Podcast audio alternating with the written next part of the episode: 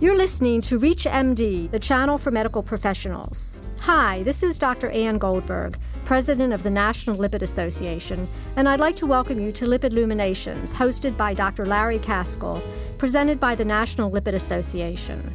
My guest today is Carol Mason. Carol presently is working at the University of South Florida College of Medicine Heart Health Program.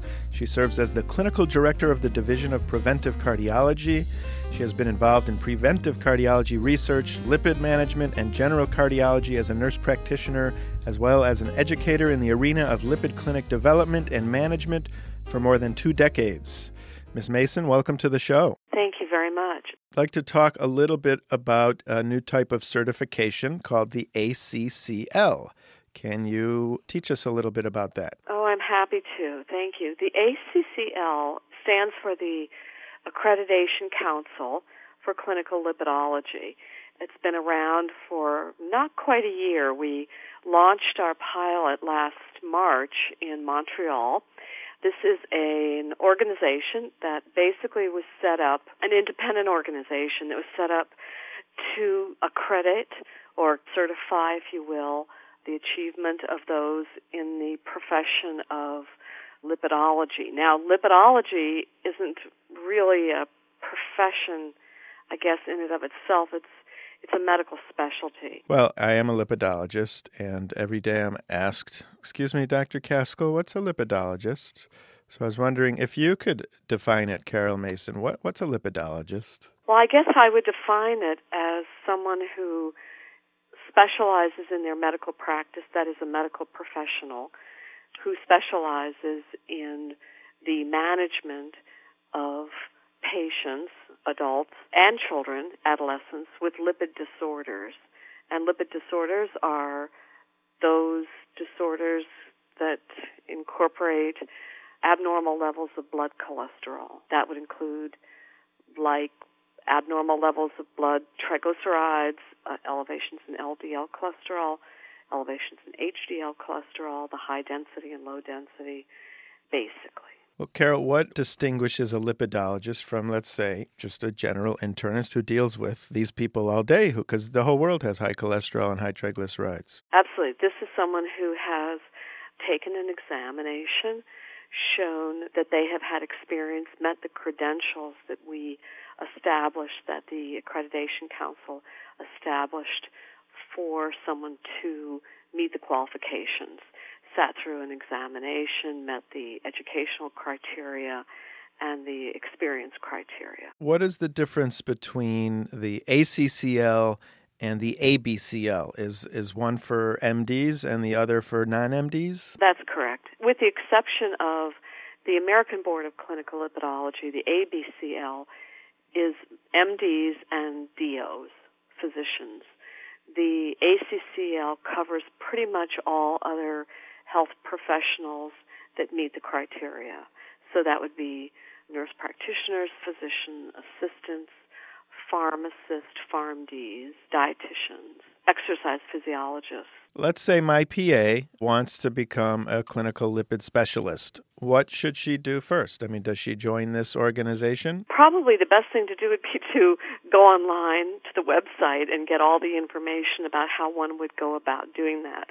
The ACCL has a wonderful little credentialing guide, and it because unlike the ABCL, we have so many different professions who might want to to take the exam and to become credentialed, it would be helpful for that person to have in front of them the specific criteria because it is a little bit different for each professional. So for a PA, they would look under the area, the basic eligibility requirements for someone who is a PA to find out what those requirements might be.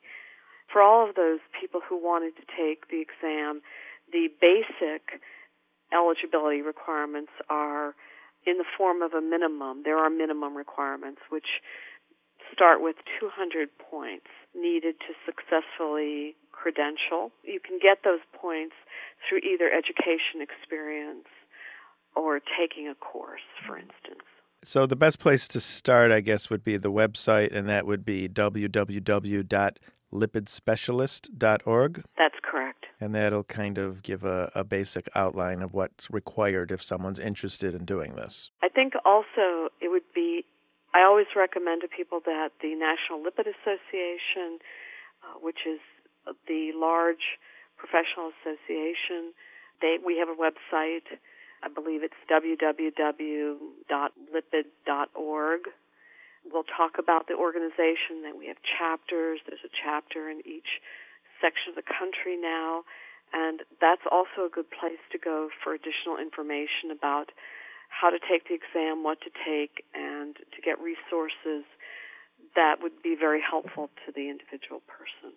If you've just tuned in or joined us, you're listening to Lipid Luminations on ReachMD XM157, the channel for medical professionals. I'm your host, Dr. Larry Kaskel. My guest today is Carol Mason, and she is the clinical director of the Division of Preventive Cardiology at South Florida College of Medicine Heart Health Program. Carol, how did you get into this field? How did you fall into lipidology? I actually started in St. Paul, Minnesota in 1989 when I graduated at that time and became a nurse practitioner. I had prior to that had been in cardiology. I spent 10 years in a coronary care unit. Went back to school, got my degree, and became an NP. Went to work uh, in private practice in '89 in St. Paul, and at the time, the science of lipids and lipidology was just kind of blossoming and being a big private cardiology practice, they lipids were believed to be important as as we still do, of course. And I started working with one of the cardiologists, and we built a lipid clinic program then. So I've been in it almost 20 years coming up. I came to Florida about four years ago. I joined the University of South Florida College of Medicine's Division of Cardiology as they were kind of rebuilding their program here in Tampa and I kind of started over with them. I, am working with Dr. Ann Curtis and their crew to build a preventive cardiology program. I think it's probably been one of the most exciting and most fun areas of medicine, especially because we can see where we truly help people to prevent this devastating disease. We've got still a long ways to go in terms of of helping people reduce their risk, but I think prevention is key. And the more education we can do and the more opportunities we have to educate people. It's one of the things that I think is so nice about having this certification in lipids and the fact that the American Board of Clinical Lipidology, the physicians recognized that it was necessary to have a team management sort of approach I've always been fortunate enough to work in, in programs where I was recognized as part of the team as a nurse practitioner, working alongside dietitians and exercise physiologists and pharmacists, because this doesn't seem to be the kind of area of medicine that we're going to that physicians are going to be able to accomplish without our help. And I know you've also authored a few books or a few chapters in books. I've been fortunate enough to do a fair amount of writing because I started back in Minnesota, in, as I said, in '89, where we were just beginning to build these programs of prevention within cardiology, and it's just a, it was a wonderful fit. I think as a nurse practitioner, as a PA, as a PharmD, any of us, many of us who've been in the field for 15, 20 years, to join forces with with physicians to help support them, and there's been a tremendous interest all across the country in all areas of medicine, primary care, OBGYN, wherever nurse practitioners, physician assistants have worked to assist physicians working collaboratively to help patients with areas like this where we can help teach and educate and support them in their uh, role to try to prevent the second heart attack or the mm-hmm. first heart attack. Well, let's get back a little bit to ACCL. My PA is hesitant to take another test because uh, she looked at one of my booklets and was scared of all the pathways. So, what's on the test? What really do you need to know as a clinical lipidologist?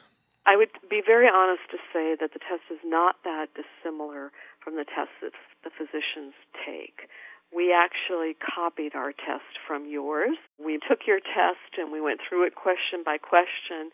and we took out about 25% of what was in your test, added in 25%. We took out a lot of the areas of genetic disorders and vascular biology. Those two areas scared everyone. And we added in more on pharmacology. We added in some areas on behavior and compliance, on special populations. Some of the areas that we felt needed to be broadened in terms of the education piece. So the majority of the test is pharmacology. That's a, almost 25% of it. About 18%, the next largest area is nutrition and other non pharmacological therapies. Then there's a little bit on lipoprotein metabolism, which I felt was very important for any of us. I think the nurse practitioners and PAs, and I think the PharmDs as well, who work with patients in lipid medicine and lipidology, work very similarly to the physicians, and I think we need to have that same basic information. Uh, small amount on clinical trials, a little bit more on metabolic syndrome guidelines, and then I mentioned the behavior compliance. If someone's to take the test, is it all day? Is it a few hours? I believe it's now running about four hours. Takes most people between three and four hours. There's a break. They get up and they have a 10 minute or so break. I believe it's similar to the physician, the amount of time the physicians have for the test as well. And what kind of preparations involved to, to even take the test? I think it's very important that people study. Like any certifying or certification exam that anyone takes, regardless of how much education or training or experience, I think taking the courses that are offered, and there are a number of them that are offered by the National Lipid Association, they're offered uh, throughout the course of the year. There are study guides that are sent to those individuals who prepare for the test. I think a fair amount of studying is required, and I recommend that they go through the review books. The questions that are on the examination are very similar to the questions in the review books. So once they're comfortable doing a number of those, a number of mm-hmm. the review questions, they'll feel comfortable taking the questions on the test. They're all case based. And it probably makes sense to go to a review course, which are offered probably like four times a year. Yes, it would be very helpful to do that. And I've recommended to people that they attend those courses before they really even start studying and then take the exam. Well, Carol Mason, thank you very much for joining us today. Thanks for having me. Thank you for listening to Lipid Luminations, presented by the National Lipid Association. For more information, please visit www.lipid.org. ReachMD, the channel for medical professionals.